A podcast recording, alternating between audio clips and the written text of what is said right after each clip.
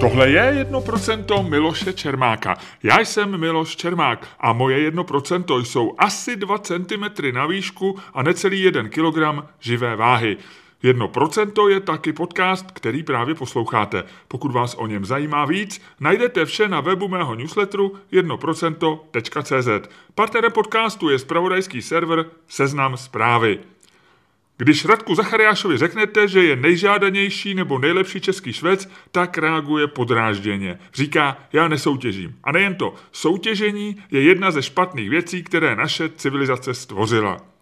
Vím, absolutní tvrzení se těžko dokládají. Nevíme, kdo je nejlepší nebo nejžádanější český švec. Ale asi můžeme říci, že Radek Zachariáš patří mezi českými ševci k těm nejdražším. Když si od něj objednáte polobotky na míru, budete na první pár čekat půl roku a zaplatíte 60 tisíc korun. Kdo si takové boty kupuje? Na to odpovídá Radek Zachariáš pragmaticky. Lidé, kteří na ně mají peníze. To je ovšem podmínka nutná, nikoli postačující. Abyste si drahé boty koupili, musíte to sami sobě v uvozovkách dovolit. Ptal jsem se Radka Zachariáše, co to znamená a jak si lidé vlastně u něj šijí. Ono jich není mnoho. Za roky, které se téhle profesi věnuje, se v jeho databázi naschromáždilo něco přes 300 jmen. Ušil řádově vyšší stovky bot. Dnes pracují ve dvou s kolegou a zvládnou zhruba tři páry bot měsíčně. To, abyste si udělali obrázek. Radek Zachariáš je extravagantní člověk. V době covidu říkal respirátoru náhubek a odmítal ho nosit. Chodí v dámském oblečení, nosí boty s podpadkem a má upravené nechty, nalakované jasně červenou barvou. Není to prý fetiš ani nic sexuálního. Proto Radek Zachariáš odmítá i to, že chodí oblečen jako žena. Říká, jsem oblečen jako Radek Zachariáš. A ano, nakupuju obvykle v dámských obchodech, ale to jen proto, že se pro muže nevyrábějí sukně nebo šaty, které by se mi líbily. Říkám, že je extravagantní, ale to neznamená, že by byl extrovertní. Vlastně si myslím, že je spíš introvert. Tichý, přemýšlivý, s mnohaletou zálibou v hraní na hudební nástroj didgeridu. To je asi jeho největší vášeň. Šití bod se nepočítá, to je samozřejmě taky vášeň, ale zároveň způsob obživy. O tom všem jsme si povídali. Taky o tom, že ho krize středního věku stála řádově stovky tisíc, protože si chtěl dokázat, že je nejlepší. Ale jak už bylo řečeno, z toho už vyrostl, možná dospěl. Mluvili jsme i o tom, jak jeho živobytí s luxusními botami ovlivní horší ekonomické časy. Přeju vám hezký poslech.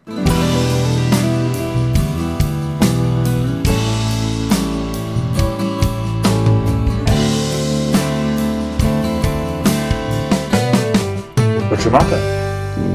Jde to, no. Tak vždycky by se našlo něco, o čem by se dalo, jako že je to blbý a mohlo by to být lepší, že jo, a, a zase by se našlo něco, co se jako zlepšilo a je to skvělý, tak jako tak, záleží tak, na co bychom se zaměřili. Jasně, tak no. mi řekněte nějakou jednu věc, co vám za poslední rok udělala radost. A druhá věc, co vás nějak třeba rozesmutnila nebo naštvala, nebo vyvolala nějakou no. tu negativní no. emoci. No. No mě dělá radost, já se věnuju, já, já mám takového koníčka, že se věnuju, uh, učím se hrát na, na didgeridu, jo, na takový ten uh, primitivní nástroj. Já to vím, protože vás no. sleduju na Instagramu jo, jo. a já jsem se snažil naučit před podcastem, jak se to jmenuje. jsem si to googloval, ale pak jsem si řekl, že to nechám vyslovit vás, tak děkuji, že jste to řekl. Co to je za nástroj? To je... Já to jenom popíšu, protože jsme jako audio, tak jo. je to prostě taková dlouhá, jako vypadá to taková jako velikánská fujara. No, je to prostě kus dřeva, dutá trubka ze dřeva hmm. v podstatě. Hmm. Tam nic není, žádná mechanika, žádné dírky na, na tóny nebo něco, prostě čistě jenom a ta, první, a ta to, jednoduchost. Vyrábí ta... to mistr didgeridář nebo, nebo, jo, jo, u nás nebo, už nebo se to udělal třeba i vy? Ne, ne já, já nejsem výrobce, ale v, na, v naší kultuře jsou výrobci, kteří se tím i živějí, vyrábějí to a jako je to... V naší už kultuře, myslíte, jako v západním je světě? v západním světě, no, jakoby. Hmm. Protože ono to, ta inspirace pochází eh, od domorodců z Austrálie. Aha. Aspoň z té, který vycházíme my. Ono to bylo asi rozšířenější po celém světě, různý takovýhle jednoduchý nástroje, ale tenhle ten konkrétní je z té Austrálie a tam to vzniklo tak, že nějaký termiti vyžrali strom v podstatě a ten domorodec si to uříznul, useknul a použil to. Jo? Takže to nebylo nějak moc propracovaný. A my, jak jsme taková ta civilizace, že jo, všechno chceme technologicky vychytat a tak, tak tady už se to jak, trochu víc propracovává ty nástroje. No. Takže už ten, ten, co mám já teďka nejnovější, který mi právě udělal tu velkou radost, jak se bavíme na to pozitivní téma, tak to jsem si už pořídil opravdu nástroj, který by se dal srovnat vzhledově i jako těma vlastnostma, jak je vyrobený a tak prostě s běžnýma hudebníma nástrojema, jakože to je nalakovaný, precizně vyrobený a i ty zvukové vlastnosti jsou předem hodně dobře definovaný, že, že to není taková jako nějaká náhodná díra do, do dřeva prostě. No. A kde se to kupuje? No přímo vlastně u toho výrobce, jo, eh, anebo existují ve světě, existují i samozřejmě obchody velký a s hudebníma nástroji, jakýma alternativníma, že jo, různýma bubínkama a chřestidlama a takovýma věcma, tak tam se to dost prodává, anebo v nějakých dárkových obchodech, třeba pro turisty a tak, to, to jsou samozřejmě potom takový ty jenom na efekt dělaný nástroje. A vy to máte od českého výrobce? V Česku to někdo Já tenhle ten, o kterém mluvím, tak to už je od světoznámého výrobce z Chorvatska, Aha. Dubravko Lapajné. To už je jako taková vyšší třída. No. A jel jste no. si proto? Tam? Já jsem tam byl na jeho workshopu, na masterclassu, teďka vlastně letos. To jsem možná taky viděl na Instagramu. No, no, no. no. a to už je to už je prostě taková... To je první jako, liga, jak se říká. No, no, je, no jako by, dalo by se říct, že tam se prostě sešli hráči eh, z, z 20 zemí hmm. Eh, ze světa. A jsou to lidi, kteří se tomu už věnují hodně let a prostě na nějaký jako vyšší úrovni. Nejsou, není to prostě určený pro začátečníky, taková akce. To se ani nevyjde do auta, ne? To je jako když převážíte Mě jo, ještě. surf. Jo. jo. ale mám to na, přes celý auto, z, z kufru až k palubce. Je to 2 m 30 dlouhý nástroj. Ten, Takže to máte kombík asi, nebo, nebo ne, takový normálně, ten kufr, se prostrkává? No, no, no, jenom sklopím sedačky zadní a prostrčím to, no. Ale existují i kratší verze těch nástrojů, ale ono je to o zvuku Prostě zase ten kratší nástroj má hmm. třeba vyšší zvuk nebo prostě trošku jiný ty vlastnosti a záleží, co prostě člověk od toho očekává. Ten váš vztah tady tomu nástroji vyšel eh, z potřeby hudební anebo duchovní? Spíš ty, jako jak říkáte, duchovní, když já to takhle úplně jako nenazývám, ale byla to nějaká cesta nějakého osobního rozvoje. Jak jste to objevil? A já jsem prostě celý život tak nějak utvrzovaný v tom, že nemám nějaký talent na tady ty věci a, a že asi by nebylo úplně dobrý se věnovat e, prostě hře na hudební nástroje, když nemám hudební sluch a takový ty podobný e, programy, který do nás vkládá vlastně to okolí. A v tom jsem žil tak nějak celý ten život. Ale nějak podvědomě jsem pořád toužil něco takového tvořit.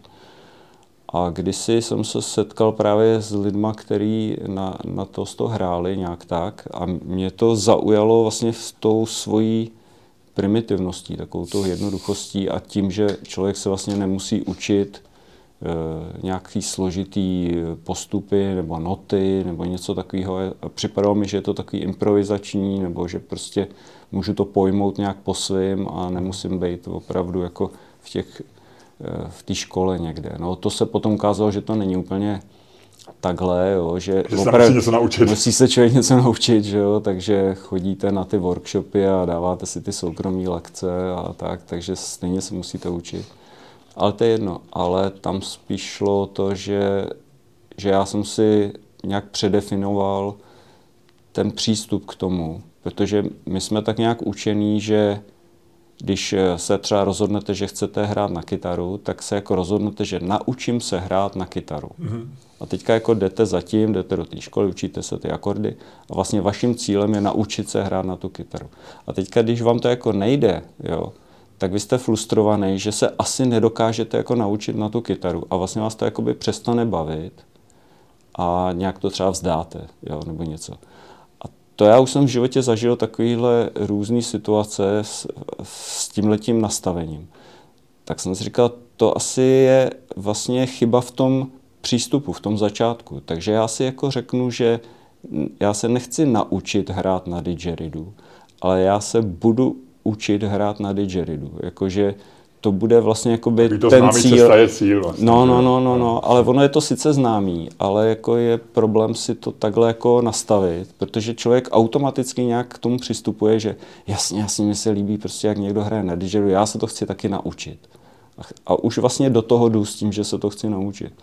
Jo, a to, prostě to nastavení toho cíle mně připadá hodně důležitý, když to jsou takové jakoby zdánlivé maličkosti Hmm. Tak mě to hodně pomohlo právě, takže je to zatím jediná činnost, u které jsem vydržel tolik let jí dělat, ačkoliv vlastně jsem ještě nedošel nějakého konce nebo něco a pořád se to jakoby učím a pořád u toho vydržím a nebo, nebo pustím to. Ale dělání, no. jediná činnost s výjimkou dělání bod tedy. Jo, jo, ale to je, no, to je něco jiného. To beru, to beru jako práci, jako, kterou se živím. Že jo. Tady to je činnost, ale máš to taky rád, ne? No, ale tady to je taková činnost, která zdánlivě jako nedává smysl. Že jo. Je, je to jo, něco, a v tom je co, cena. No, v tom něco jakoby děláte Aha, a nemáte jasný. z toho nic. Jo. Naopak vás to stojí peníze. Že jo. Takže to je, to je takový ten, jako dřív se tomu říkal koníček za našich mladých let. No. Ale to je docela slovo. Koníček. No, ale nevím, proč jako se tomu tak říkalo, no, ale prostě ne, ne, nevím, jaká je dneska alternativa, jak se tomu říká vlastně dneska. To nevím, takovým činnostem. E, já vždycky říkám, že já dělám všechno naplno. Jo, no, no to, to jo, ale no, prostě. Ta optika, kterou jste říkal vy, je, je, dává smysl, že je člověk profesionál, a má z toho peníze a pak něco dělá jako amatér. A vlastně spousta lidí říká, jo. že jako amatéři jsou někdy lepší než profesionálové v mnoha věcech. Jo. Eh, protože to dělají s láskou a s emocí, to eh, velice často, když něco děláte profesionálně, tak třeba to z vás vyprchá, ale protože máte strach, že nic jiného by vás neuživilo, tak to pak třeba děláte celý život. Mm-hmm. Ale nevím. Mm, jo, Ještě asi jsem slyšel hezký že profesionálové jsou na rozdíl od amatérů placený i za to, když se jim něco nepovede. Že, že amatér třeba může jako za něco dostat peníze, když to udělá v tom svém volném čase jako koníčka, ale když se mu to nepovede, tak to vlastně neprodává. Ale mm. profesionál ten vlastně si nemůže dovolit e, nedostat peníze, takže i když se mu něco nepovede, tak mu musíme zaplatit. Mm. Jo, je to možný, no. Takže jsem vlastně takový Když jste říkal, amatér. že nic jste tak nedělal tolik let, jak dlouho teda hrajete na didgeridu? No, já jsem si bohužel neudělal nějaký přesný záznam, kdy jsem s tím začal, ale tak odhaduju to takových pět let, asi hmm. zhruba to tak jako říkám. No, ono to bude možná víc, ale to je jedno. No, prostě na, na tom úplně nezáleží. Je to prostě víc jak rok a já jsem většinou skončil právě po roce s, nějak, eh, s těma činnostmi, o kterých jsem se dřív snažil. Já teda mám eh, trošku jinou zkušenost než vy, protože taky samozřejmě mám v úzovkách koníčky, byť jak eh, říkám, vždycky to dám naplno. Tak já se to taky chci naučit a já třeba jsem před pár lety začal kreslit a teď se snažím vařit. A ta moje zkušenost je taková, že když se to člověk začne dělat, tak ty pokroky jsou strašně velký, že, že vy začnete být hrozně rychle jako docela dobrý. A, a to je hrozně uspokojující. Pak samozřejmě vy se dostanete třeba na 80% toho, jak to dělají lidi, kteří už jsou profesionálové.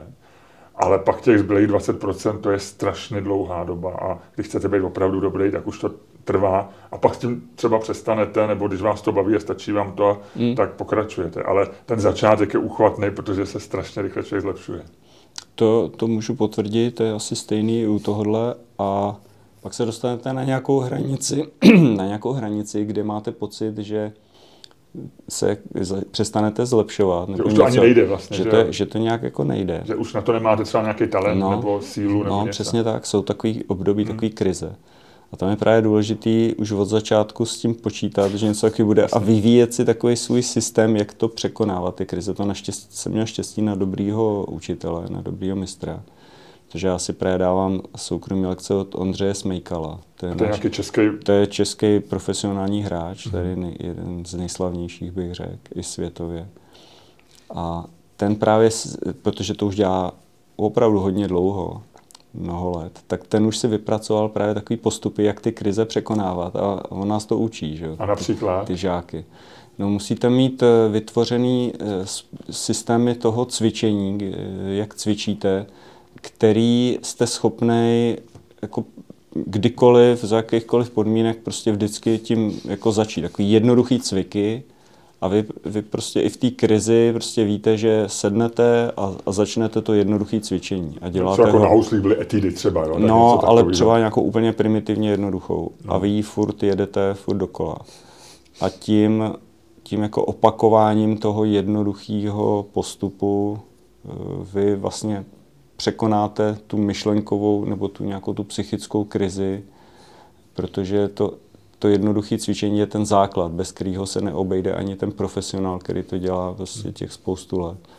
No a, a vy se prostě z toho nějak jakoby dostanete. Tam jsou prostě nějaký asi psychické mechanismy, které se začnou jako čistit a, a nějak to začne zase fungovat. No já nevím, jako jednoduše, jak to popsat, ale takový je asi tak jako ve stručnosti ten princip. No. A pořád vás to baví?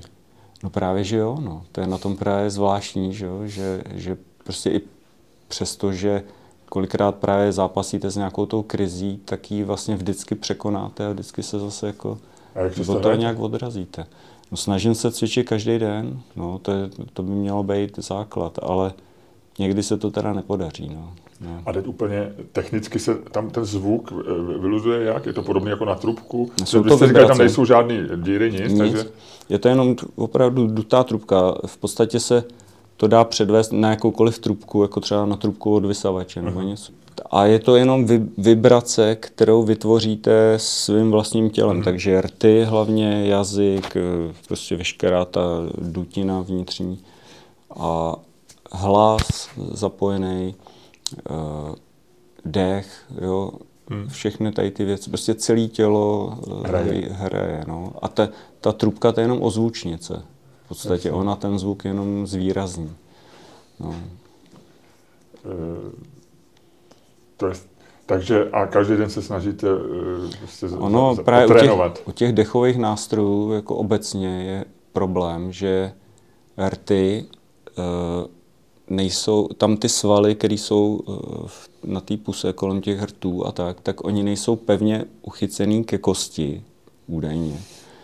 A oni tím pádem nemají tak dobrou svalovou paměť jako jiný svaly, který třeba máme na rukách nebo tak, tak tam ta svalová paměť je mnohem dlouhodobější a líp se trénuje.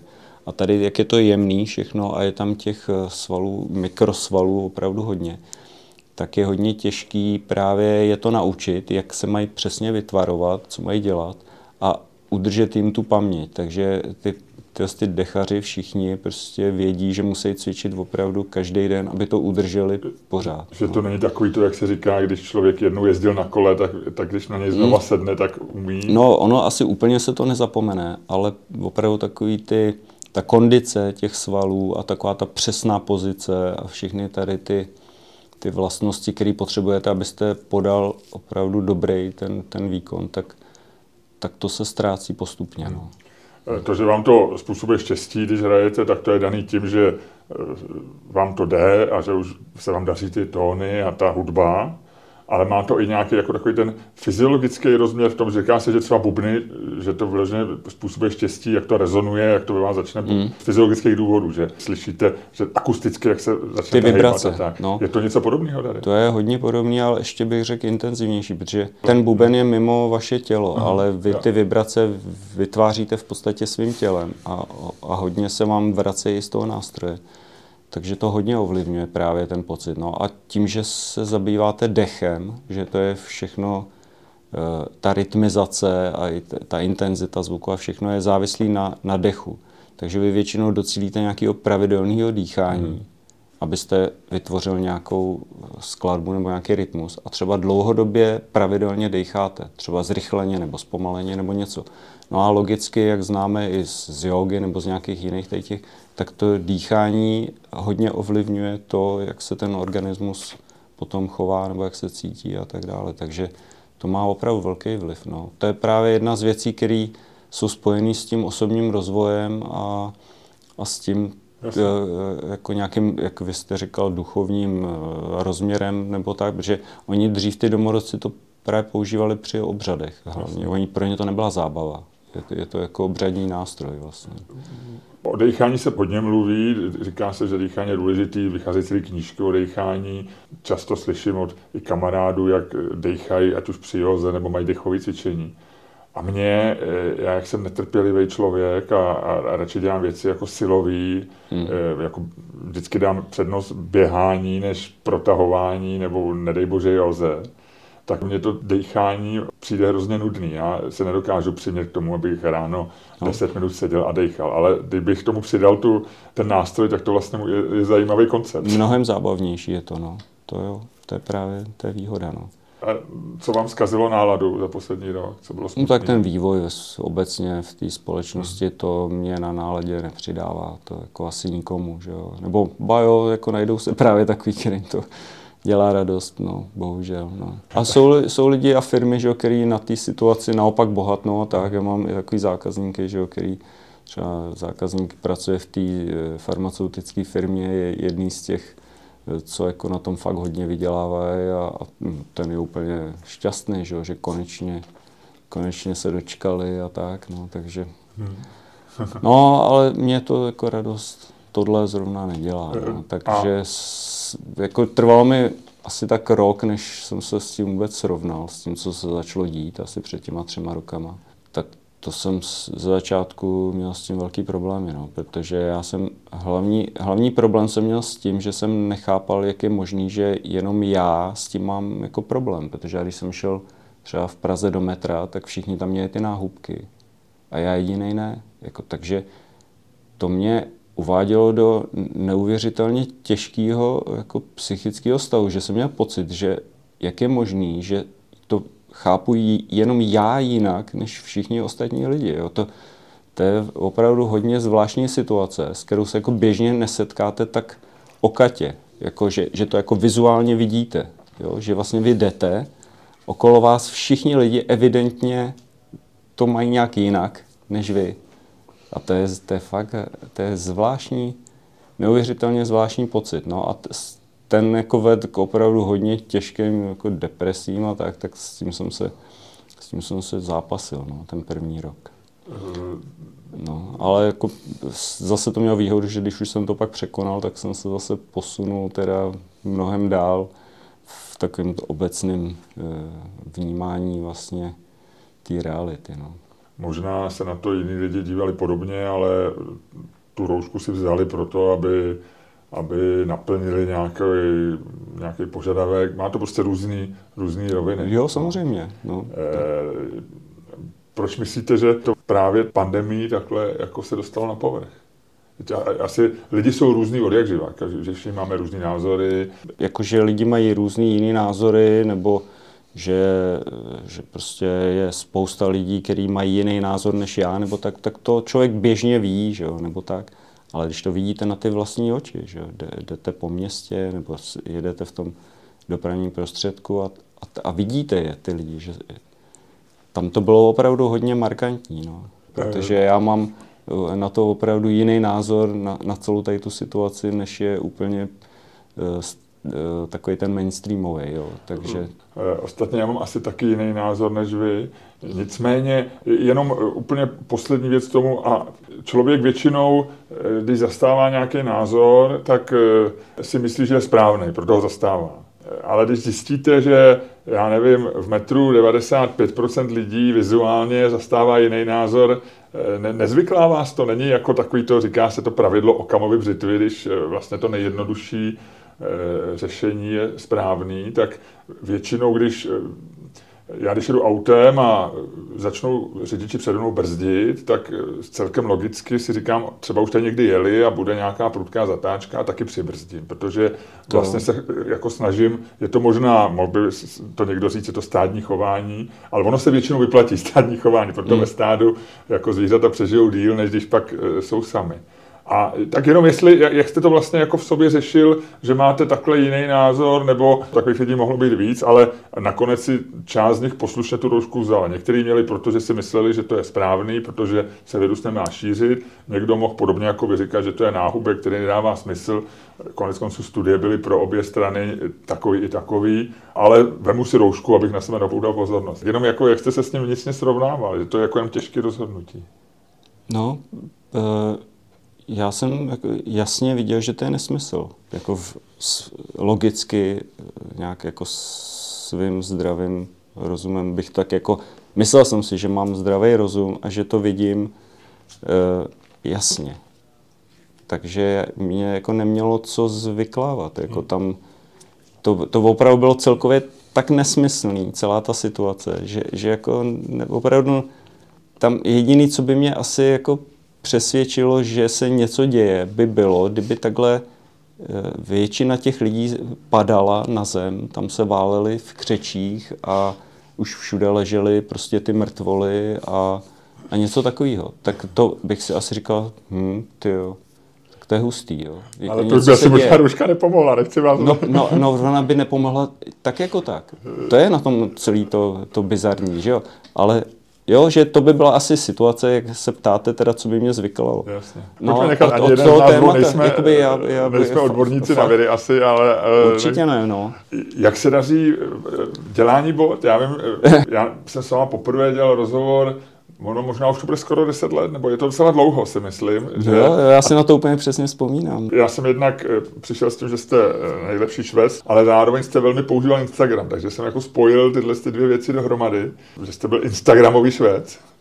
Jo, jo, ale to, uh, za, bych uh, trochu obrousil to slovo nejlepší Švéd. Jo. Ono to, to je totiž takový Jasně. zavádějící. Jakým tak není způsobem by to hodnotili, Není to tenis, jo. kde máme žebříček, kde přesně, přesně při bodě. No, no. Omlouvám se všem výborným ševcům, no. který jo, jsou jo. vaši konkurenti a jistí přátelé. Jo, já to takhle nevidím. Jo. A hlavně já už právě jsem i dozral do takového stádia, že já nesoutěžím. Já nechci soutěžit. Takže soutěž nebo soutěžení je jedna z takových věcí, která ta naše civilizace, bych řekl, jako, že, že to je jedna z těch špatných věcí, které jsme vytvořili. Že učíme děti už od malička soutěžit, jo, pořád. A všichni furt soutěžíme a lidi baví soutěžit a takový. Ale kam to vede? Kam, Na, jsme, kam tomu, jsme se tím právě dostali? Že? K tomu mám zase bonmot. Já jsem dneska no. jak studnice bonmotu. Většinou to no, nedělám podcastu. No, no. Ale slyšel jsem výborný bonmot, že konkurence je něco, co v biznisu vytahuje s firm to nejlepší no. a mezi lidma z nich vytahuje to nejhorší. Prostě nemám to rád, takže Ale někdy jakýkoliv... je soutěži, aniž si to no, vybere. Jo? Vy jste no. vlastně, my, jsme, my jsme celý život soutěži a jenom říkat, že nesoutěžím, vás z toho nevyviní. no, prostě na tom nějak nelpím, jo? jestli jsem nejlepší nebo nejsem, nebo takhle. A co se týká tenkrát té situace... Rozhovoru, kdy, kdy, to bylo? To je teda je to 10 no, let? No to ne, nevím taky přesně, ty, ty časy to nějak neeviduju. A bylo Ale to vzpomínám, vzpomínám si, že to bylo právě o tom, že když začaly ty sociální sítě a iPhone a takhle, tak mě to bavilo. Ale ono to byla úplně jiná atmosféra tenkrát na těch sítích, než je dneska. Jo. Hmm. Že oni jak začínali s tím, všichni ty firmy, tak oni to udělali takový svobodný. Ty, ty jejich různý algoritmy a tak dále byly nastavený tak, že člověk tam dal nějaký příspěvek a teďka ten příspěvek mohli vidět různý lidi, uh-huh. který jste neznal třeba a tak dále. A ty lidi vám to hodnotili opravdu upřímně. Ještě nebyly takový ty fígle, jak, to, jak, jak se to jako má dělat, abych získal co nejvíc sledujících a takový ty kalkuly. Uh-huh. Jo, to neexistovalo nějak tak ze začátku moc. Ty lidi to brali tak nějak přirozeně upřímně. Takže člověk mohl mít i radost, že když vytvořil nějaký příspěvek, že se to někomu líbí a že mu to někdo pochválí. Bylo to taky jako přirozený. Tak v té době mě to bavilo. To byl takový ten začátek. No a já jsem tam udělal takovou sérii fotek, které vás tenkrát zaujaly a na základě těch fotek vlastně vznikal ten rozhovor, že vy jste to pak dával do nějakého článku, myslím, hmm. tiš, v tištěném časopise. Já myslím, že to bylo v Reflexu. Je to možný, no. Takže to bude rok 2012, protože v tom roce jsem pak odešel no. z Reflexu hmm. a pak už jsem byl, hmm. pak už jsem byl v ekonomii. Hmm.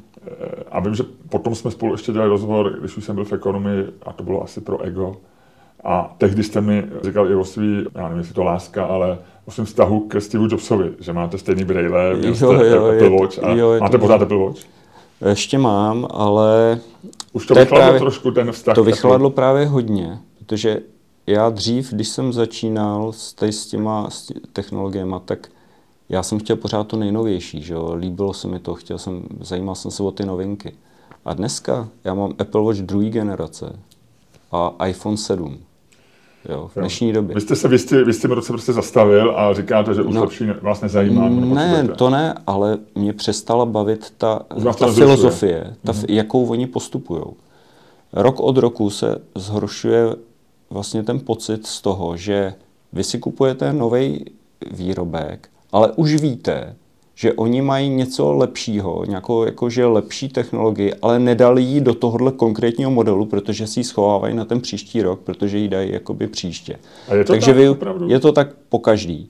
Takže vy už víte, dřív to bylo takový jenom někdy, to jako udělali u nějakého to jakože, jo, ale to se tak zhoršilo, že už je to vlastně teďka jako normální, jako standard vlastně.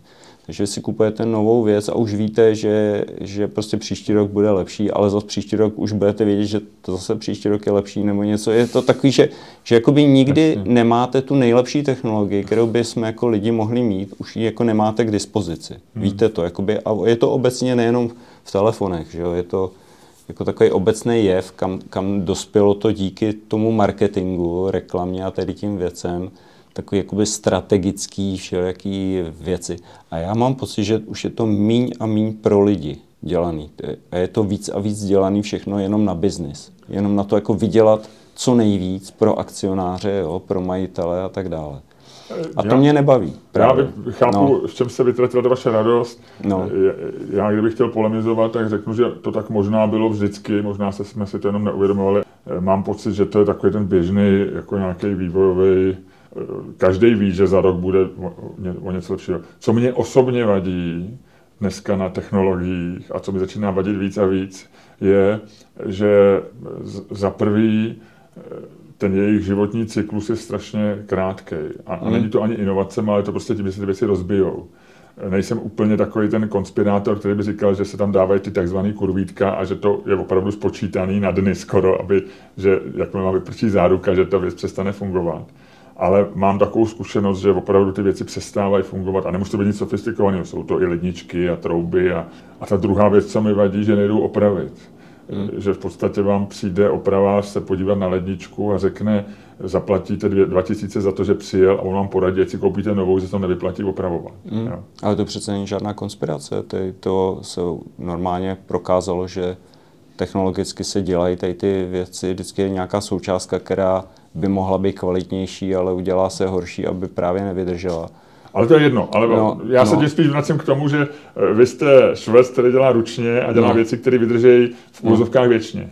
No, jako je to, boty jsou spotřební věc, jo, to není na, na pořád taky. Pokud je normálně užíváte, tak záleží vždycky na tom, jakým způsobem se o ně staráte, v jakém prostředí je nosíte, kolik těch bot máte, abyste je střídal jo, a, a tak dále. Na spoustě okolností záleží, jakou, jakou budou mít životnost. Ale že by vydrželi věčně, to je nesmysl, protože je, jsou to materiály, které podléhají nějakému eh, opotřebení nebo prostě jsou vystaveny nějakým podmínkám a, a oni degradují nebo prostě nějakým způsobem eh, stárnou. Že? jo. Ale Takže se daj, dlouho, daj se, vydrží je dlouho. to, no oproti dnešní filozofii výroby je to samozřejmě na dlouho. No. A hlavně dá se to opravovat, bylo to vymyšlená ta technologie, kterou používáme my při té výrobě, to je šití do rámu takzvaně, Aha. tak to je vymyšlená technologie, aby se právě daly spravovat dobře ty boty. Takže ono jako spravovat se dá dobře, anebo namáhavě nebo těžce, že jo? něco se dá jako taky opravit, ale když to k tomu není ten výrobek od začátku vymyšlený, Jasně. tak ta oprava je nepříjemná, prostě musíte to jako dělat. No. Jasně, já si pamatuju, já jsem kdysi dělal pro Karla Schwarzenberga, vím, že jednou přišla řeč na boty a e, já jsem mu říkal, že si jdu koupit nějaké boty nebo něco takového a on říkal, já si boty teď už dlouho nekoupil, teď já už mám, já boty mám, otec jich nechal udělat asi 20 párů. Takže to byla věc, která se u nich dědila. Ale, ale myslím, že on u vás taky šije boty, ne? Jo, jednou jsme to zkoušeli, ještě když jsem měl kolegu jinýho, tak jsme zkoušeli takovou, jako že si uděláme takovou reklamní kampaň, jakože pro nějaký slavný lidi, že uděláme třeba boty zadarmo a tím budeme mít tu reklamu. Tak on byl jeden z prvních, který, na který jsme to zkusili, ale to se, jako z mého pohledu se to neosvědčilo. Kolega měl jiný názor, my jsme se pak teda i po čase rozdělili, že on si udělal svoji dílnu. A myslím, že on tomu pořád věří, tady tomu konceptu, ale já si to nemyslím. Protože když člověk něco dostane zadarmo, že jo, logicky, tak si toho tak neváží a tak, ale to je jedno. Ale jenom chci říct, že jak jsi říkal, že právě, že má 20 párů, no, tak to potom samozřejmě ty boty vydrží, že jo? protože vy Jasně, že střídáte. No, no, no, a tím se prodlužuje ta životnost. Lidi mají rádi čísla, novináři dvojnásob. Máte zhruba přehled, kolik jste udělal párů bot? No budou to stovky řádově, protože vím, že já jsem si je z začátku čísloval a přestal jsem právě někdy po stovce, protože se mi to pak začalo komplikovat, že bylo víc lidí v dílně tenkrát a vzniknul tam nějaký zmatek a já jsem se přistihl, že jsme měli dvoje boty pod stejným číslem pořadovým vyrobený. Hmm. Tak v tu dobu jsem s tím nějak skončil a to bylo něco přes to. No, to Kolik děláte párů ročně teď? teď?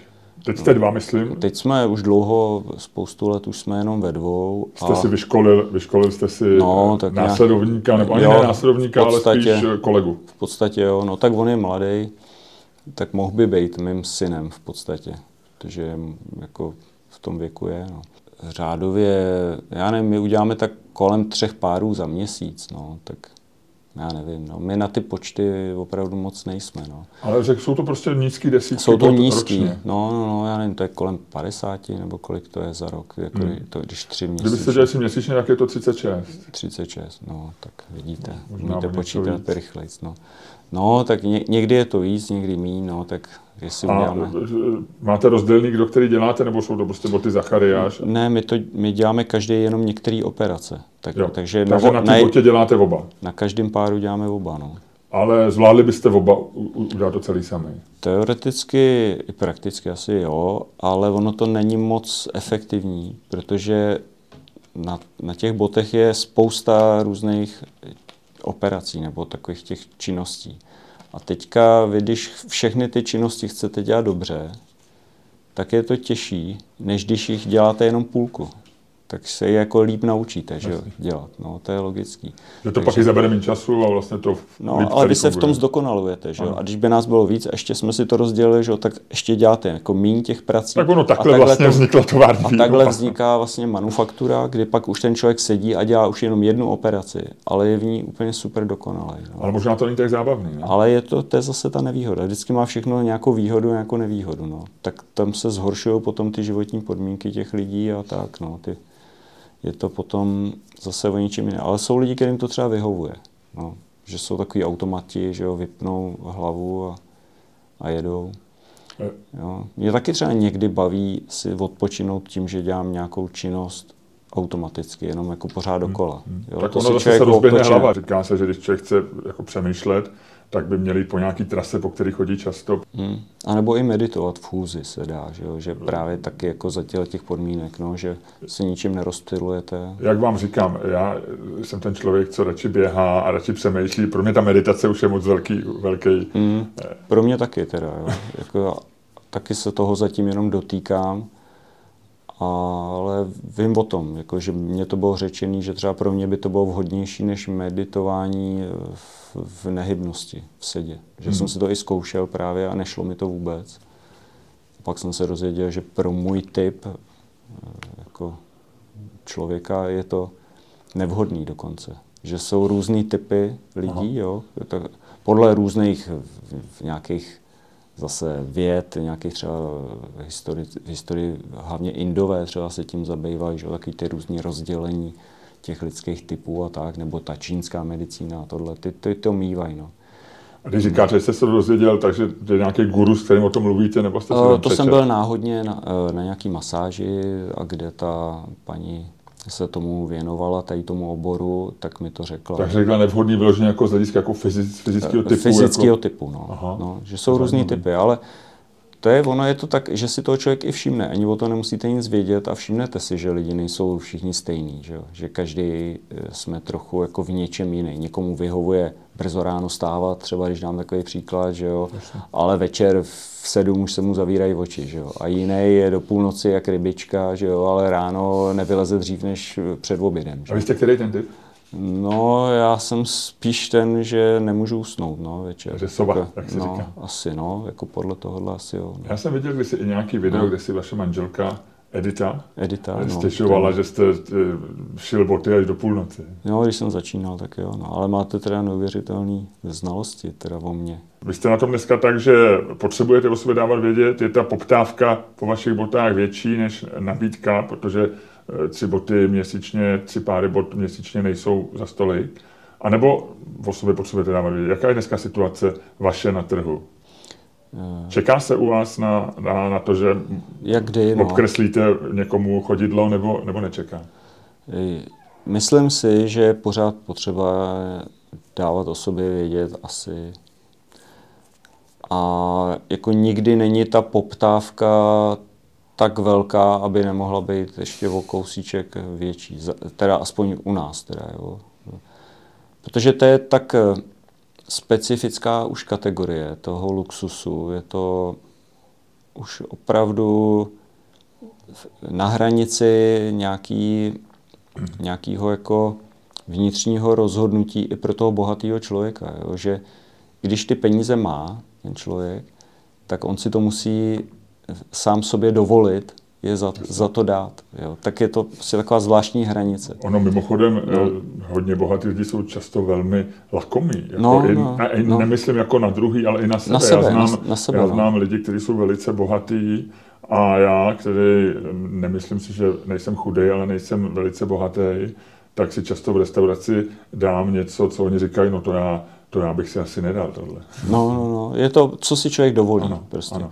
No, takže my se pohybujeme na takové zvláštní hranici. No. A tím pádem my potřebujeme asi být známější, než by bylo nutné, když by to takhle nebylo. Jo? Že, hmm. jak, jinými slovy, nám by stačilo poměrně málo zákazníků na to, aby jsme se měli dobře a měli jsme pořád co dělat.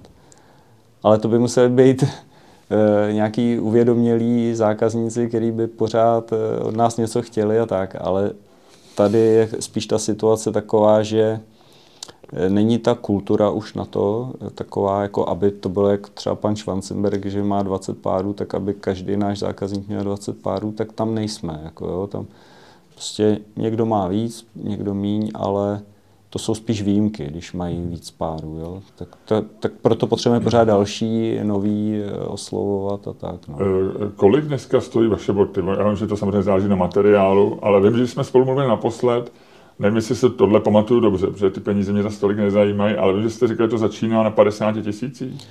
No, tak přeci jen už je to dost dávno, jak se to trochu zvedlo, ale, ale je zase fakt, že jsme už spoustu let nezvedali ty ceny nebo neupravovali. Jo? Že nějak mi připadalo, že ta, ten vývoj společnosti tomu jako nenahrává moc, abych já ještě jako zvedal ty ceny ale mám... na nějakých 70 tisíc? No, je to tak, my to máme udělané už dlouho tak, že první pár pro toho nového zákazníka je dražší než další páry. Jasně. A to je kvůli tomu, že ten, s tím prvním párem je mnohem víc práce, tam se musí udělat takový vývoj, že se změří ten člověk, ale pak se vyrábí pro něj speciální kopita, potom se vyrábí pro něj zkušební boty, to jsou modely Aha. těch budoucích bot a teprve ty, ty modely on si zkouší, ty se upravují, upravují se ty kopita a když se to všechno vyzkouší a teprve je to všechno v pořádku, tak se začnou šít ty finální boty. Jo.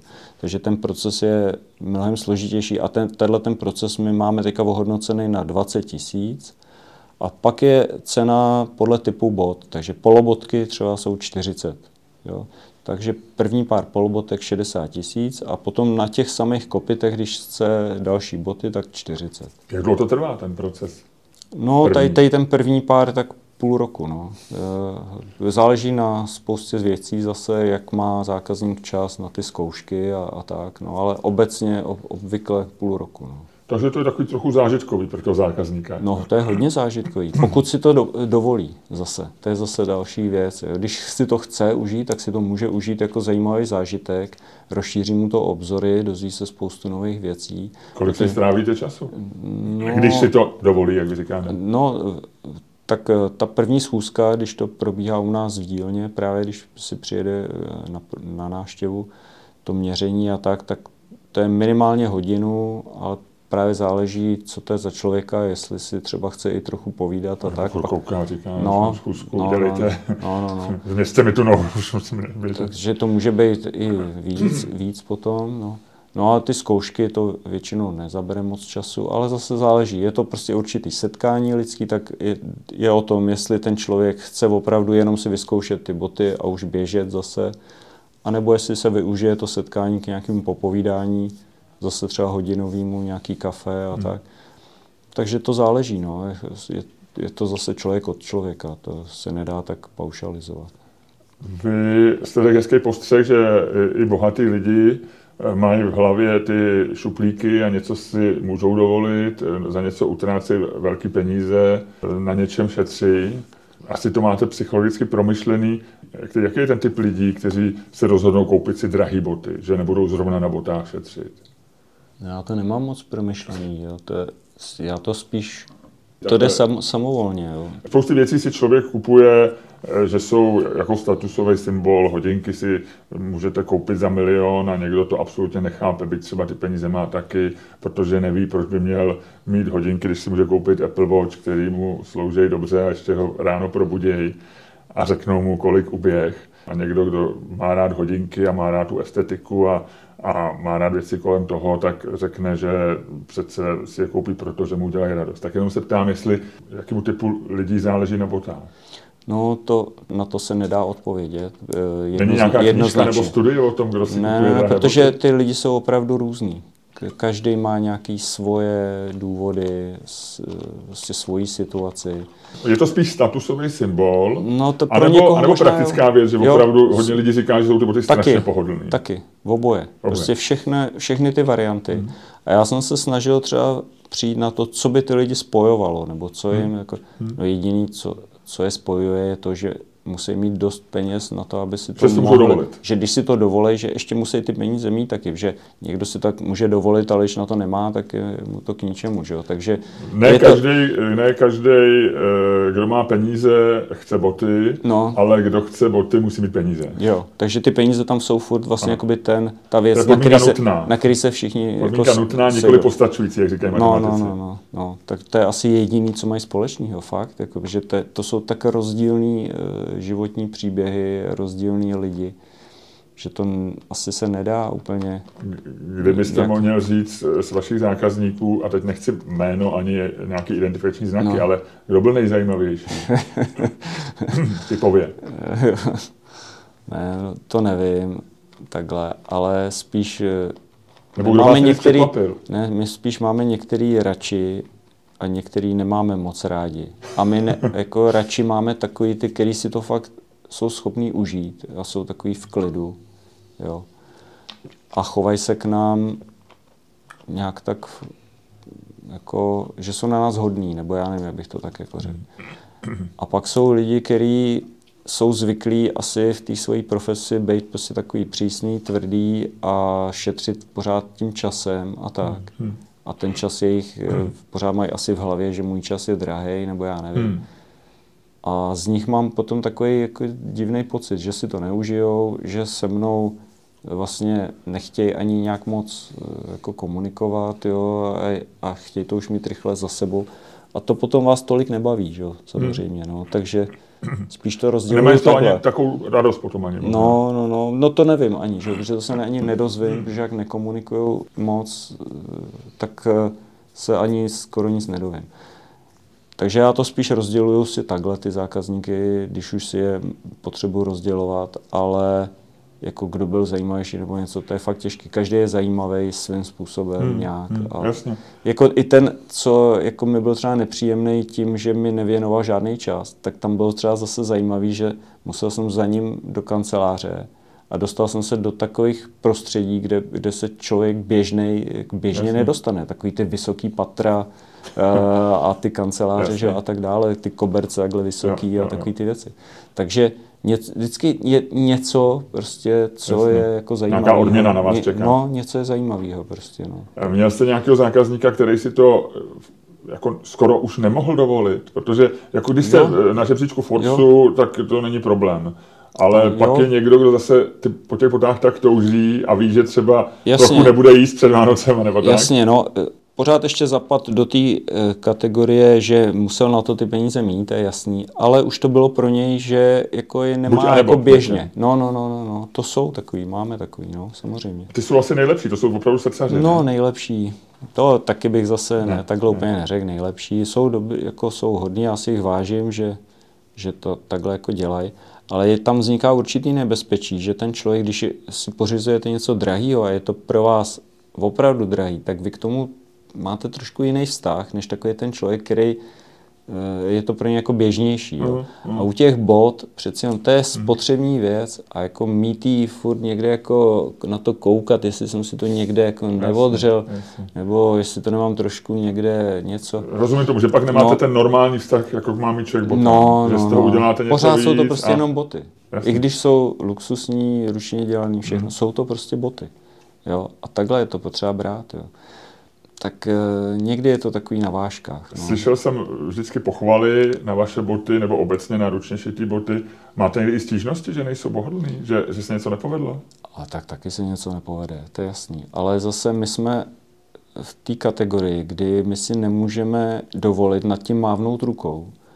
A když máme nějaký problém, že se něco nepovedlo, tak e, my ho řešíme, dokud ho nevyřešíme ke spokojenosti ale má to pro nás ten neblahý efekt, že je to pro nás ekonomicky ztrátový, že, že, že prostě i za cenu, že prostě bychom měli udělat nové boty nebo něco, jo, tak, tak to prostě uděláme a nemůžeme koukat na to, že jsme prostě prodělali Jasně. extrémně. Protože jo? by to, že by někdo z těch jakoby, důležitých lidí řekl, že no. má takovouhle zkušenost, by pro no. nás bylo mnohem horší, mnohem než, horší no. než deset dobrých referencí, že naopak mají dobrou zkušenost. Jo, jo, prostě my razíme, nebo já razím celou dobu, co to dělám, takovou filozofii prostě určitou, to, toho luxusu.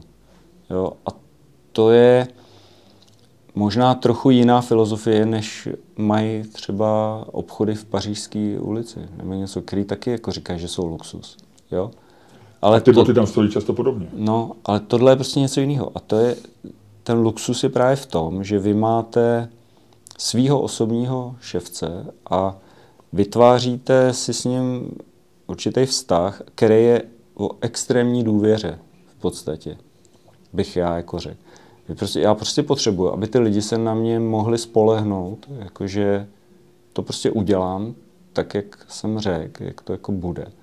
A tak, jo. A, a to jsou věci, které vy nesmíte nikdy porušit, i kdyby vás to mělo stát eh, prostě prodělek, jakože ten měsíc prostě nic nevyděláte, nebo já nevím, tak prostě přesto nejde vlak, protože jakmile z tohohle ustoupíte, tak to můžete celý zavřít, protože jste vlastně jako by porušil tu filozofii svojí, jo a už nejste kontinuální a už sám před sebou už nemáte žádnou ani hodnotu, na tož pak ještě před nějakýma dalšíma lidma. A už se můžete jít někam zaměstnat a, a vykašlat se na to. Jo, takhle to já vidím. Takže si celou dobu jako stojím prostě za nějakýma svýma názorama e, na tohle a, a celou dobu to takhle jako jedu. Takže jestli jsem se dopustil třeba nějakých přehmatů nebo něco se nepovedlo a někdo je třeba nespokojený do dneška, tak ale je to třeba možný tím, že já o tom nevím. Jo. Kdybyste to věděl, tak uděláte všechno pro to, aby byl spokojený. Jo, je to totiž možný, jo. protože se, se může stát, že ten člověk je třeba nespokojený, ale on vám to neřekne. Hmm. Jo, což se děje, jo, že lidi si něco koupí, ono se jim to nelíbí, ale už to nejdou třeba vrátit nebo tam diskutovat hmm. někde. Jo, radši to neřeší. Za ty roky, co to dělám, tak máme v databázi ke třem stům zákazníků, ně, ně, necelý tři stovky. Jo? Hmm. Tak to není zas tak moc. No. Hmm. Tak v tom procentu, kolik nás je, že jo, tady. Eh, vy jste už říkal, co se nepovedlo, například, že jste dělal s, s kolegou, s kterým jste se pak rozešli a on měl jinou filozofii vzhledem k propagaci. Vy jste jeden čas i mířil do centra Prahy. To souviselo, to byl ten samý kolega, nebo? Jo, trochu to souviselo, bylo tam trochu víc aspektů. Tam šlo o to, že my, já jsem začal, když to řeknu úplně stručně, začal jsem prostě tady s, toho, s tou činností, s tou výrobou. Pak se mi to začalo nějak rozjíždět s množstvím těch nabraných zakázek. Já už jsem to sám nezvládal, to jsem ještě dělal na začátku všechno úplně sám tak já jsem si pak hledal k sobě lidi a našel jsem člověka, ten, ten mi připadal, já jsem se ho tak nějak našel na internetu, sešli jsme se, připadalo to, že budeme mít nějak, eh, že budeme schopni spolu prostě dělat. Ačkoliv jsme byli každý úplně jiný, jo, ale mně připadalo, že bude dobrý, že se budeme dobře doplňovat. Jo, že každý máme jiné vlastnosti, tak když to dáme dohromady, bude to úplně skvělý. No a fungovalo to asi dva roky, dva a půl roku nějak tak. No a mezi tím on měl vysoké ambice být sám za sebe, svoje jméno prosazovat a tak. Tak si udělal dílnu v Praze, no a pak to tak nějak zase fungovalo odděleně a mě potom nějak, když mi mělo být 50, nebo mi bylo 50 nebo něco, tak jsem začal mít takový ty pocity, že bych ještě měl v životě něco dokázat, Jasně. nebo něco taková ta krize toho středního věku. Jasně. A a navíc mě začalo tenkrát nějak vadit, že on tam pořád vyhlašoval, že je nejlepší v Praze a, a jediný v Praze a já nevím co všechno, pořád ta Praha. Jsem říkal, sakra. Tak spojení s těma ambicema a tady, to, eh, tady ten pocit, jako, že je to nespravedlivý, že on tam vykřikuje, že je jako jediný v Praze, tak jsem si říkal, tak já půjdu prostě s tou dílnou do Prahy. Dům Zachariáš 2016, jo, to je ono, to je ono, tak to je reakce, to je krize středního věku v reakci tak. na kolegu, který tvrdil, že je nejlepší v Praze. Jo, jo, asi jo, no. Tohle všechno se nějak spojilo. Bylo tam hodně ty ambice ještě něco prostě udělat jinak, jo. Protože já jsem předtím byl tak krásně spokojený. Já jsem, nám všechno fungovalo, už jsme dělali právě tady s tím kolegou, s kterým jsme do dneška. A všechno fungovalo, bylo to krásný. My jsme seděli takhle na zahradě, že jo, před dílnou, pili jsme to kafe. A já byl tak spokojený. Ale to, to ego, jo, vlastně... A do Prahy. To no. Tak a, ale pak se vrátil.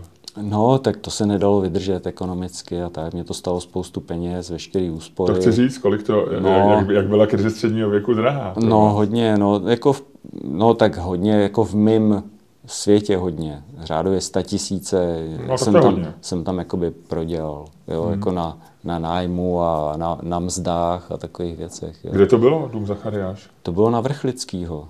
To právě, že já jsem nechtěl jezdit před svou Prahu autem, a zas na Praze jedna drahý, že jo, všechno, takže to byl takový kompromis, Praha 5, ale byl to celý dům zase, že, že, že ego bylo spokojený, že sice jako nejsem na Praze jedna, ale mám zase jako celý dům. Jako a je to dům Zachariáš. A je to, může to být ten dům Zachariáš. No, protože to je ze zahraničí, že jo, tam oni mají ty slavní značky, mají ty domy svoje, že jo, hmm. takže já jsem chtěl jako mít taky ten slavný dům.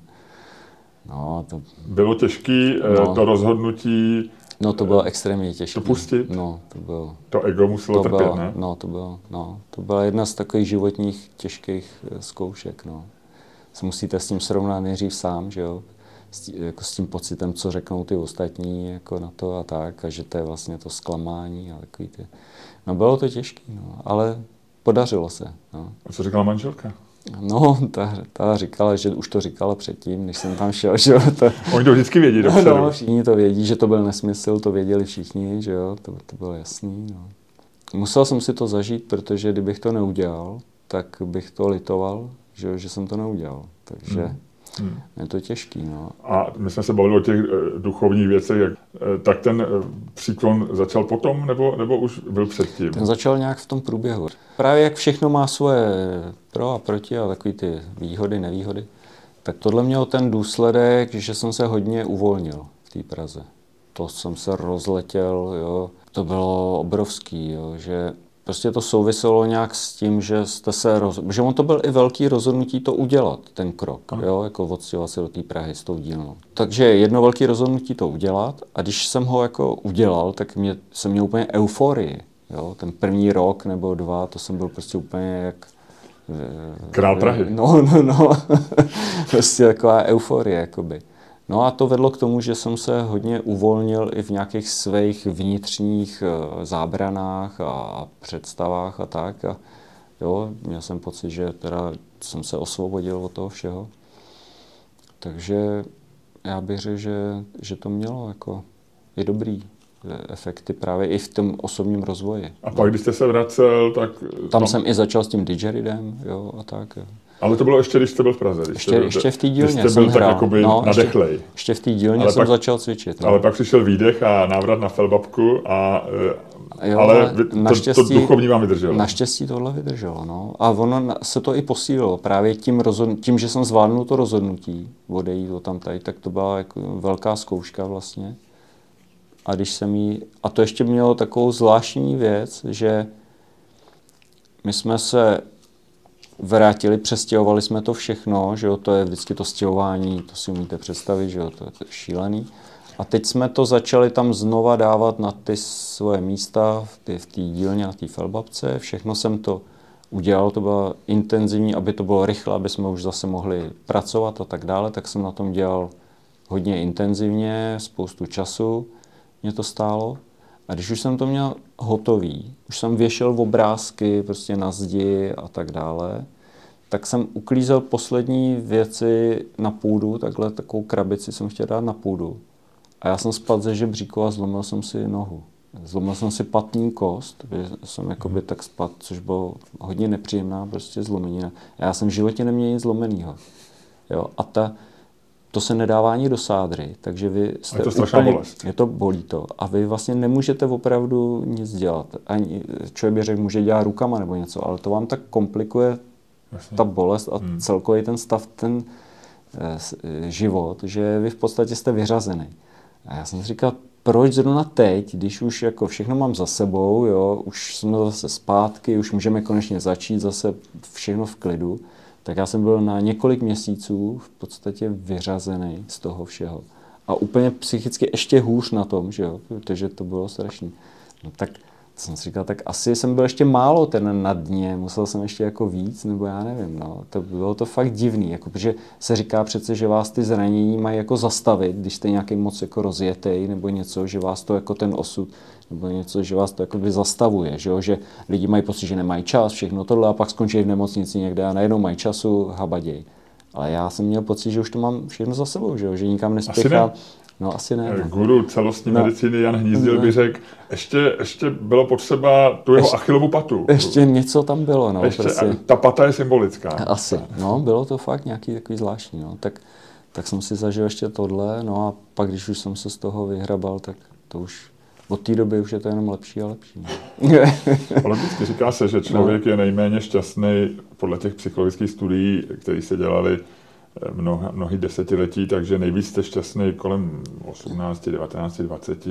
Pak to jde pořád dolů, nejhorší je to kolem 7 a 48. Pak si zlomíte patu a už to je jenom nahoru a myslím, že v 65 nebo 63 jste skoro stejně šťastný jako v těch 20. Míň, ale skoro tak. Jo, no tak to se máme na co těšit, no, nebo mám teda. Hodně lidí říká, že ta dnešní krize povede i k ekonomické krizi, nebo už dneska vede, že lidi budou mít méně peněz, což taky asi vidíme. Na druhou stranu zkušenosti z minulých krizí nám ukazují, eh, třeba z té velký hospodářský, že luxusního zboží se to až tak netýká, že, že vlastně výrobci luxusního zboží naopak někdy mají v době krize větší příjmy, protože bohatý lidi, kteří nezmizejí, tak ty si chtějí udělat víc radosti, protože mají tíživou situaci jinde vidějí. Eh, jak, jak vy se díváte na, na to, že Eh, lidi budou mít méně peněz. Myslíte si, že vás, se vás to dotkne, vašeho brandu? No, my e, zaobíráme opravdu tak malej, e, malý množství lidí, jo, že, že si myslím, že vždycky budou právě lidi, kteří na tom budou dobře. I v, právě v té krizi. Jak už jsem říkal hmm. na začátku, že mám i konkrétního třeba zákazníka, který naopak je na tom teďka líp, než kdykoliv předtím a takových je asi víc v různých jiných oborech. Takže tyhle lidi právě asi ten luxus, protože v luxus, ale v nějakém malém měřítku, jako vždycky asi dokážou nějak udržet při životě. No. Tam je spíš otázka, že ono dneska pod tím slovem luxus už se zahrnuje kde co a je to už takový jako průmysl luxusní. Jo. Je to, jsou to obří firmy, obří značky a nevím co všechno. A tam je spíš otázka, jestli se to udrží v takovém jako obřím měřítku, nebo jestli se to nějak jako zmenší, nebo tak. Ale pořád jako nějaký luxusní segment bude. A luxus v našem pojetí je, že bude prostě nějaký řemeslník, který něco umí perfektně udělat, nemusí to být boty, že jakýkoliv jiný, jiný výrobek, jiný řemeslo. A pokud bude prostě tady nějaký bohatý člověk, který ho to zajímá, ten, ten výrobek, který on dělá, no tak uh, on bude mít prostě tu práci a tím, tím pádem, ale ten jeho výrobek je v očích ostatních lidí luxusní, že? protože oni si ho jako dovolit nemůžou, může si ho dovolit jenom ten, ten bohatý. Hmm. Takže takovýhle luxus asi jako bude pořád kdykoliv. Jo? Dokud bude ta společnost fungovat tak nějak, jak funguje dneska na, na tady těch nějakých eh, principech. Jo? Protože pokud se společnost úplně změní, jako i principiálně nějak to fungování, tak eh, pak je možný, že, že ani tohle jako nebude fungovat. No, já nevím. Hmm. Jako to, já opravdu nedokážu vůbec si představit, co by jako mohlo být. Jo do budoucna. Mám čistě praktický dotaz. Jak, jak se liší boty eh, na míru a boty na zakázku? Ty se liší tím, že právě u bot na míru děláme všechno pro toho jednoho konkrétního hmm. zákazníka od začátku, že začne se tím, že se mu změří ty nohy. A všechno se pak pro to něj vyrobí. Zakázku. To jsou na míru. Na Jakože se to změří, míra, ano. jo. Tak vychází to z té míry. Ano. Že prostě podle té míry ano. se všechno vyrobí. Kopita a tak dále. A když je to na zakázku, tak my to máme udělané tak, že ta kategorie na zakázku, ta už je jako předpřipravená. Že, že jsou tam Takže uh, určitá série. Na, zakázku. na zakázku jsou levnější. No. Že je tam prostě nějaký eh, kopito, který už je hotový v nějakém tvaru, na něm už vyrobený nějaký hmm, boty, hmm, hmm. který si ten člověk může vyzkoušet a když mu jsou, tak si je buď to může teoreticky koupit třeba hned, anebo se mu vyrobí ty samý znova, a nebo se mu můžou mírně upravit podle toho, že když si je vyzkouší a vidíme, že třeba má moc velký nárt, tak my na těch kopitech standard, standardizovaných, sériových, jenom trošku přidáme mm. na tom nártu třeba a vyrobíme mu je s větším nártem. Aha. Ale už to je všechno předpřipravené. Už se nedělají speciálně pro něj ty kopita, nedělají se zkoušky pro něj a, a tak dále. Tak je to velký rozdíl v rychlosti taky realizace té zakázky. Jo, jo, to bylo vytvořená tady ta kategorie u nás v dílně kvůli uh, některým zákazníkům, kteří potřebovali ty boty rychleji, třeba Jasně. na svatbu nebo něco takového. Takže ty jsou a pak levnější. Tam vlastně jsou o něco to, levnější. jak jsi říkal, těch 20 tisíc, Te, te, těch tam není. To jsou a, na míru. No, no, no. Takže tam tak. třeba zbyde těch 40 tisíc plus minus. No, děláme i, i levnější právě ty o 5 tisíc, ještě je to levnější, a že polobotky výjdou na 35. Mm-hmm. Bez, ang, bez těch 20. Tak, to, to anglické slovo bespoke, to je na míru nebo na zakázku? To, my to bereme jako, že to je právě ta kategorie na, na míru. Taková ta, ta, ta naše taková na míru. Nej, taková ta, taková ta zlatá nej. kategorie. Jo, jo, jo. Aha. No ono v těch pojmech eh, je to složitý, protože Ale vy jste to zavedli to, si to takhle. My jsme si to zavedli takhle a asi si to jiné firmy zase zavedly třeba různě jinak a proto je v tom ten růz, jako zmatek hmm. nějaký a tak. Není to celosvětově sjednocený, ty pojmy. Vy jste říkal, eh, že jste se cítil vizuálně vyděleně nebo mimo společnost, když jste viděl lidi s rouškami. Eh, nepochybně oni na vás taky koukali, protože vy jste neměl roušku.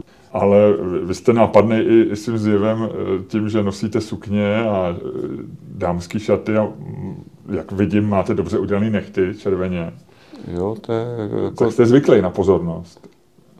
No, jak se to veme, ono jako většinou jako vůbec nepozoruju nějakou pozornost zvláštní. Ne, ne. ne jako, to je na tom zvláštní, Aha. že ono taky záleží, jakým způsobem pozorujete třeba svoje okolí. Pokud bych asi chodil a neustále bych sledoval lidi, otáčel bych hlavu kolem dokola a pořád bych se díval, jestli se někdo jako na mě dívá a jak jako na mě reaguje, tak možná bych eh, zaznamenal třeba nějakých jo. víc eh, toho, Či, ale jestliže já chcete se... říct, že jste vlastně jako člověk, který moc nezajímá vůbec. reakce okolí? No, jakby ne moc, ale Nebo vůbec. že nesleduje vůbec. Mě to vůbec prostě nezajímá.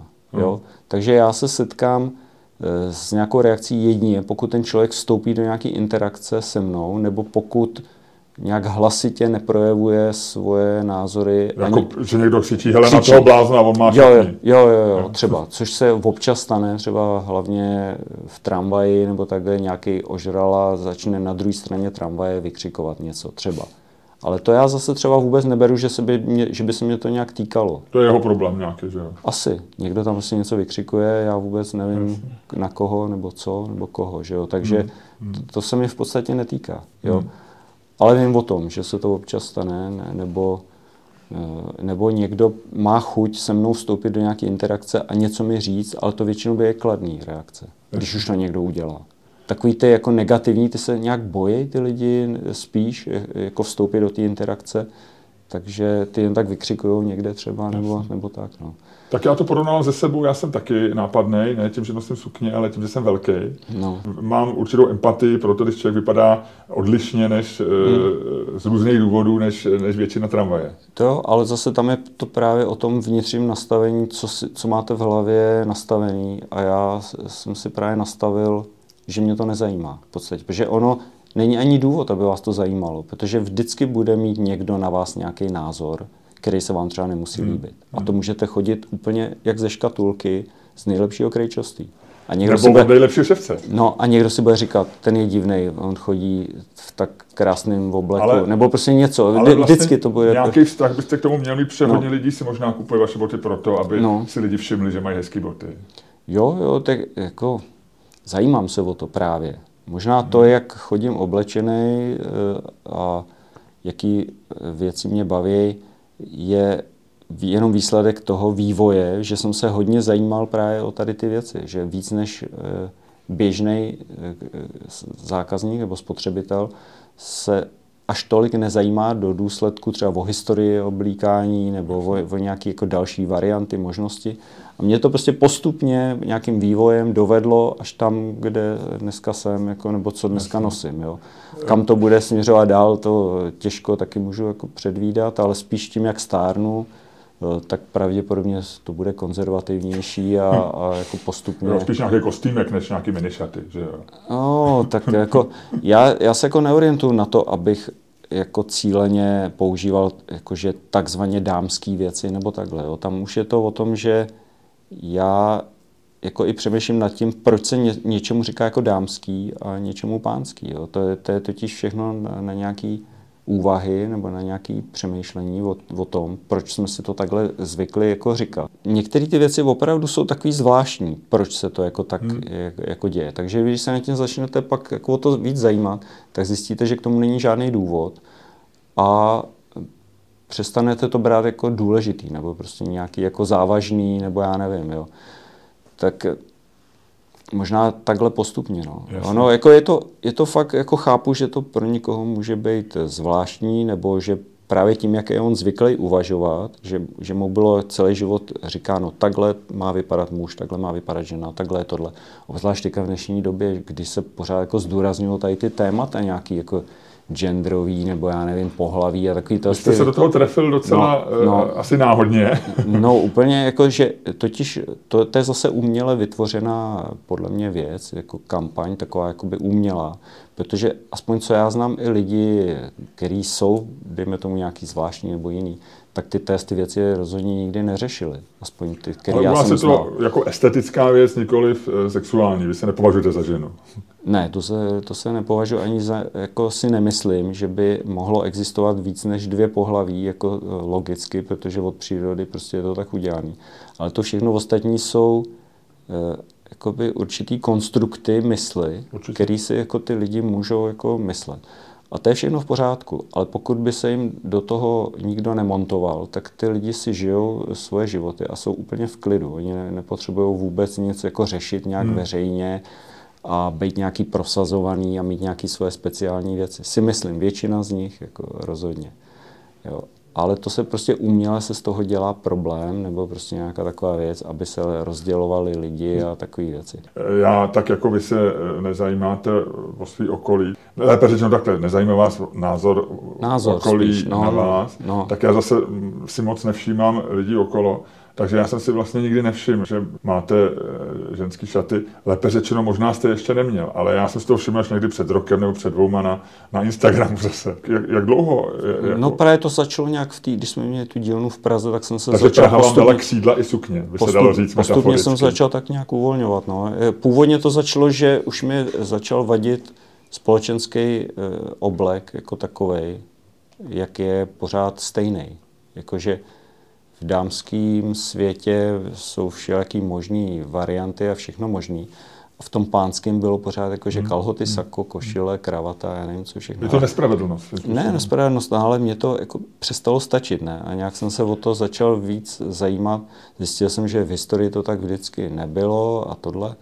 A říkal jsem si, no máme rok 2000, já nevím kolik, tak nemělo by se trochu to už jako uvolnit tady to, protože ono to totiž, ještě jedna věc, je tam je takový aspekt, že ty pravidla nějaký nastavený nebo představy, že oni už nekorespondují s tím světem okolo. Hmm. Že byly vymyšleny dřív nějaký hmm. pravidla a věci, které ale navazovaly na, na všechno ostatní, další věci. A teď už to nenavazuje. Nic jako nenavazuje.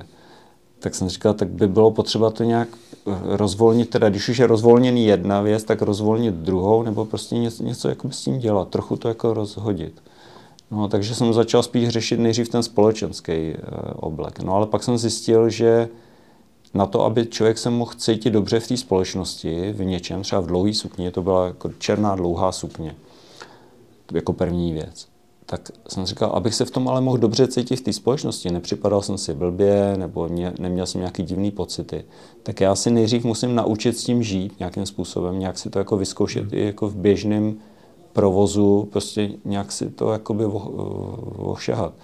A a tím mě to dovedlo k tomu, že jsem začal teda jako řešit i věci na běžné nošení a jako všechno, co k tomu, co s tím souvisí s tím oblečením. Nejenom to, že prostě jednou za rok si na sebe vemu sukni a jdu někam do společnosti, ale že jako žít to, jako že prostě normálně tím jako se všema souvislostma. No, tak to je, to je velice zajímavý. Potom jako se dostáváte do různých eh, oblastí, kam by vás nenapadlo se, se dostat. No. Jakože, pak samozřejmě, když mě vidí někdo, kdo vůbec tohle nic o mě neví a nezná žádnou historii nic, a ještě navíc má zažitý ty představy, tak to pro ně je zvláštní. To, to, to naprosto chápu. To, to musí být pro každýho. To je jasný. Ale je to jenom o tom, že uh, je to, že ten člověk by se musel zamyslet, musel by nějakým způsobem nad tím začít přemýšlet a pak by to pochopil, třeba. Jo?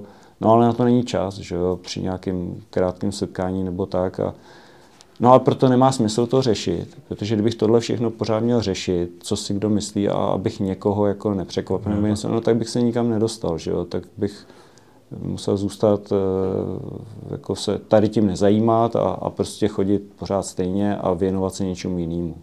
Já jsem tady tomu věnoval prostě nějakou svoji pozornost, nějakou dobu a tím, tím mě to dostalo jako tam, kde jsem. No. Ne, nepřesvědčil jste nějaký svý následovníky? Ne, já právě vůbec nemám ani potřebu Vím, ale, ale to může, to může být aniž bez té potřeby, že třeba, no. já nevím, zákazník se s váma začne bavit a vy řeknete, ne, jako, ne, ne, to, vůbec. to, co říkáte mně, a on řekne, to mi zní docela logicky. Třeba ne, ne, ne, já se naopak v podstatě nesetkám téměř s nikým, komu by se to třeba líbilo, nebo kdo by v tom viděl nějakou inspiraci, nebo tak, jo. To je v pohodě, to, to vůbec jako ne, nemám to ani Co říkala ani, manželka? No to bylo samozřejmě další nějaké, nějaký období nějakého vývoje, aby jsme se s tím nějak srovnali. Ale je to v pohodě? No víceméně jako teď jsme v pohodě. Kdybych chtěl vtipkovat, tak řekne, si půjčujete šaty, ale to, to, ne, to je příliš to nízký vtip na to, aby... Ne, to, to není nízké, ale ne, bylo by to jenom z nepochopení té situace, Přesně. protože to totiž jako existují lidi, kteří třeba zajímá Eh, jako dámský v oblečení. Jako vysloveně je to pro ně určitý fetiš nebo ano, prostě nějaká... Že to přitahuje. Ale že to musí být jakoby to dámský, ano. že je tam vlastně ta podstata to toho, že to je dámský. to já vlastně trochu to mám jinak v tom, že já spíš hledám věci, které jsou jakoby pro mě příjemné. A jestli to je jako zrovna dámský, no tak Bohužel jako se nevyrábí zrovna pánská sukně, jakoby taková, která by se mi líbila. Jako jsou nějaký jako hmm. pánské, jako kilty a podobně, taky mám, zkoušel jsem. Jo. Ale já třeba jak právě zkouším ty různé varianty a tak, tak třeba chci něco jako jiného od toho a zkusím to, co se jako prodává jako dámský, já si to zkusím a zjistím, že jako to má takové vlastnosti, které jako jin, jiný nenajdu jakoby v tom takzvaném jakože pánském sortimentu. Jo.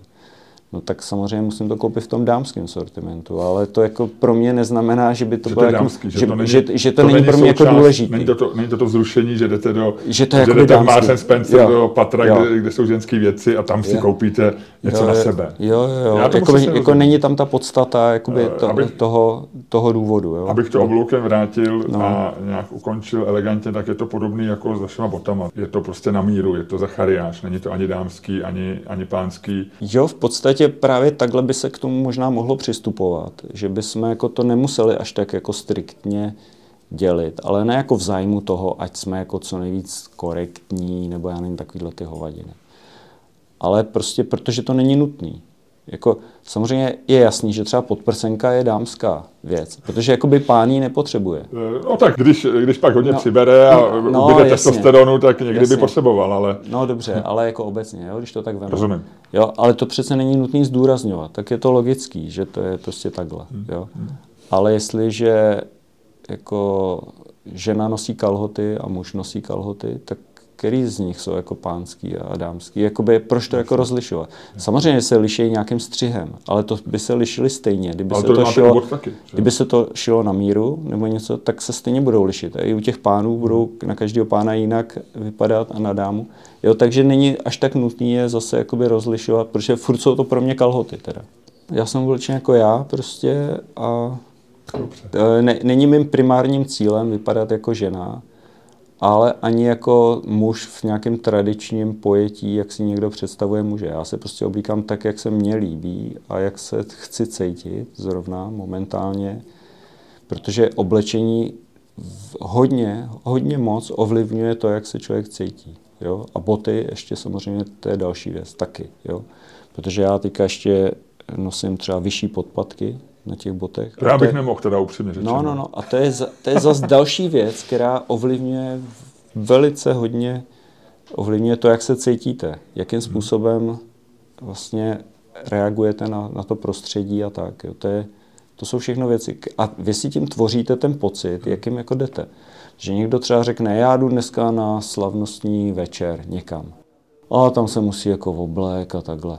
On se oblíkne ten oblek, běžně ho nenosí, ale je to jako, že to je teda ten slavnostní oblek, jde tam, teď cítí se blbě, že jo, samozřejmě, protože na to není zvyklý, ale jako splnil nějaký kritéria toho, že teda je v tom slavnostním prostředí. Teďka, když může, tak si to rozepne nebo si sundá to sako. Prostě tohle. E, Já se ptám, jakým způsobem si ten člověk vytvořil sváteční pocit? Eh, Podle mě nijak, jako žá, žádný nemá. Jako jenom, že tam teda je v tom prostředí, ale jako sám sobě, jako na svém těle si ho nevytvořil. Jo? A já už vím, že jsem schopen si oblečením vytvořit úplně skvělý sváteční pocit, ale já si můžu vytvořit i během běžného dne, jo? že nepotřebuju k tomu sváteční uh, sál a já nevím co všechno. Jo? Steve Jobs, kterýho eh, jste obdivoval, tak eh, ten se cítil dobře každý den v tom samém, eh, někdo se cítí dobře každý den v něčem jiným. Proto nemá smysl někoho se snažit ovlivnit nebo někomu jako... nebo někoho napodobovat. No, někoho Eh, napodobovat. Poslední otázku dávám každému stejnou. Za deset let bude svět horší nebo lepší? No, to je právě to, co se asi hraje tady, no. To je, to je ta velká otázka, kterou bych chtěl asi vidět každý. A jak ta hra Já dopadne jsem- podle vás? já jsem založením spíš pesimista. Všichni říkají, já jsem optimista, já jsem, já jsem spíš pesimista, bohužel, teda založením. Takže já spíš si myslím, že bude eh, jakoby z mýho pohledu horší. Jako v můj svět jako takový, který já žiju, bude horší, protože já už teď jako mám v podstatě jakoby zhoršení stavu oproti tomu, jak by to mohlo být, kdyby se to vyvíjelo jinak. Jo? Jinými slovy, zhoršuje se mi prostě ta kvalita e, života. Jako omezuje, omezují se různé věci. Tak e, jako pokud to takhle jako e, se nic nezmění zásadního a bude se pořád dařit tak, jak to je, tak e, to bude určitě horší. Končíme pesimisticky, ale pro, vy najdete určitě útěchu ve hře na, teď jsem zase zapomněl to jméno, Didgerida? Didgeridu, no. Didgeridu. Didgeridu, ale to je jenom takový takový slovo, jako to můžeme tomu říkat třeba, aby to bylo jednodušší a líp si to lidi zapamatovali, tak třeba trouba. Jo. Tak vy najdete útěchu ve hře na troubu. No, Moc děkuju. jo, máte zač, já děkuji taky za pozvání.